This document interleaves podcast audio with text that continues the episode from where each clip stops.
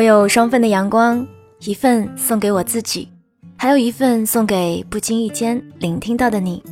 嘿，你好吗？我是明知道熬夜伤身体、伤脑子、伤五脏六腑、伤眼睛、伤皮肤，还整天整天不知疲倦，偏偏要熬夜，怎么戒都戒不掉的 Sandy 双双。我只想用我的声音温暖你的耳朵。我在上海向你问好。熬夜有毒。且行且珍惜。嗯，从小到大，我就特别羡慕那种碰到枕头或者是一闭眼就能睡着的人。我觉得那是种特别神奇的技能。还有那种就是发消息、打字打到一半，手机直接掉在枕头上睡着的人。我感觉我就算是累到瘫软，也是能够坚持把消息发送出去，然后再睡的那一种。所以我很多时候好像又不太能够理解他们。当然，不理解归不理解，嗯，其实还是羡慕嫉妒要来的更多一些吧。不知道你是不是跟我一样，无数次的跟自己说，从现在开始一定要早睡了，因为身体真的很重要。比如在周日，在每个月的月底，比如年末。又比如是生日，或者是在各种阶段的最后一天，信誓旦旦的下决心，要为了更好的自己而调整作息。结果在新一阶段开始的第一天，因为某部一直在等的剧集终于完结了，可以痛痛快快的从头看到尾了。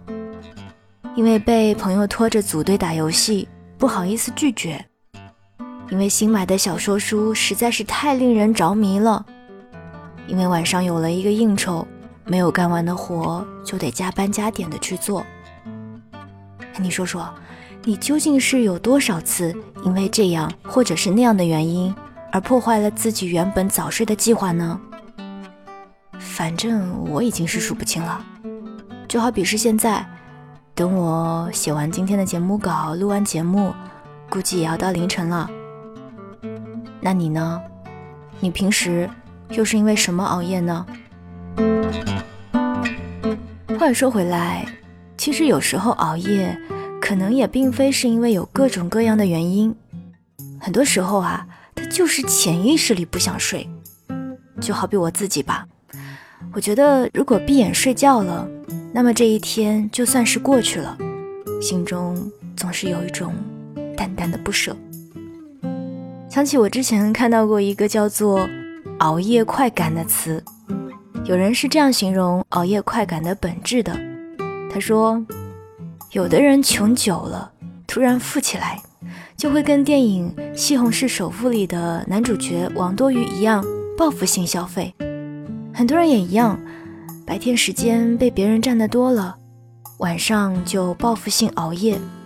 明知道熬夜伤身体，有时候又确实困得厉害，但就是不想睡。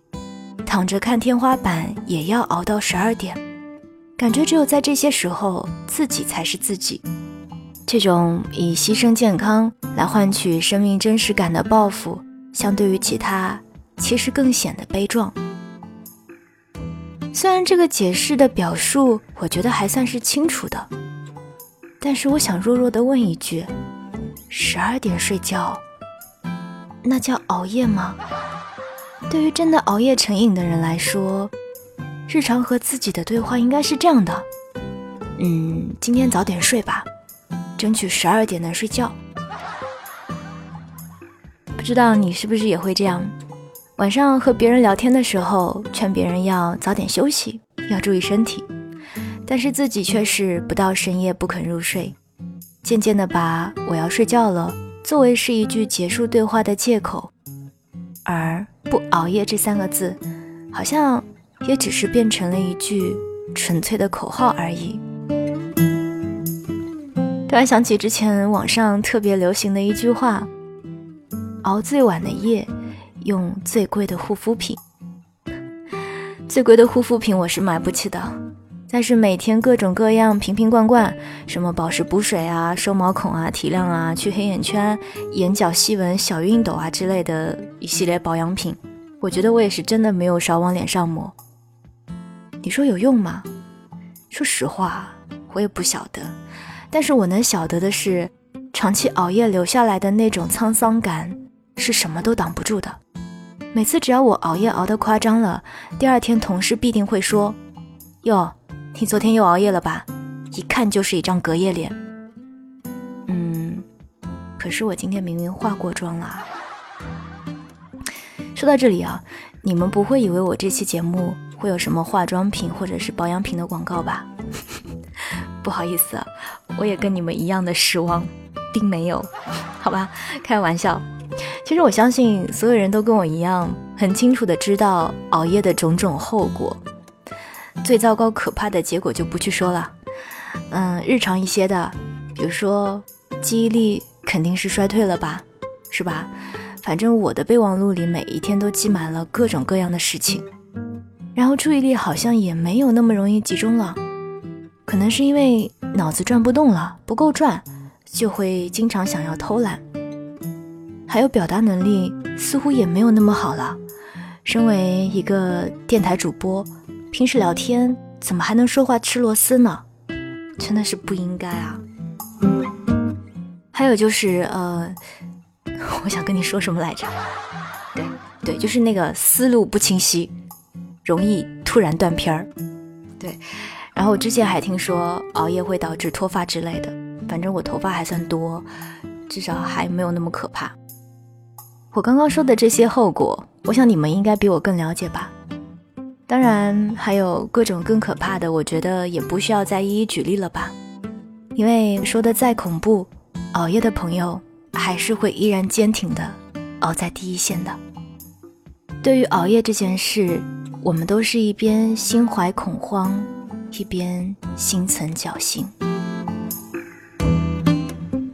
我想要做这一期节目，是因为我觉得一定会有很多和我一样体验过所谓熬夜快感的人，我们一定是能够彼此感同身受的。但是也正因为如此，我也清楚的知道，只要每次看完各种和熬夜相关的消息或者是文章时，总会有那么一两天。因为被吓到而早早的躺在床上，就是这偶尔早睡的一两天，我想至少还是能够稍微的恢复一些自己的精气神吧，不至于把自己毁得太过头。但是失去的健康，其实像这样用间断的一两天，是真心补不回来的。好多东西对于我们来说都是不可逆的，特别是生命。所以，即使我希望这个熬夜的话题能够在双份的阳光里，像其他期节目一样，会有一些特别的观点，但是我想我可能还是做不到了，因为熬夜熬的都是时间，消耗的都是命，这些一去不复返的东西，除了去珍惜，我是真的想不出任何更好的办法了。有一句话我一直很赞同，说他那时候还太年轻。不知道命运馈赠的所有礼物，都早已在暗中标好了价格。所以这期节目送给你的同时，也送给我自己吧。希望我们都不要等到身体亮起了红灯，才意识到健康的重要性，也不要明明是扛不住了，还要强行撑着。不是所有的灾难来临都会有预告。这个世界上，还有“突然”这个词。也更不要想着用熬夜来拉长一天的时间，只有调整好了身体状态，才有足够的精力，在同样的时间内过更丰富多彩的日子。熬夜会上瘾，那我们就慢慢戒，大家一起戒。所以也欢迎你每晚在这期节目的评论区前，偶尔打个卡，说一说你今天睡觉的时间，并且互相道一声晚安吧。此刻是二零一八年的九月二十六日二十三点五十五分，写完最后一句，我也准备睡觉了，向你打卡报备一下。我有双份的阳光，一份送给我自己，还有一份送给不经意间聆听到的你。我是三 D 双双，祝今晚早睡的你能有一个好梦，晚安，亲爱的你。 공기 바람소리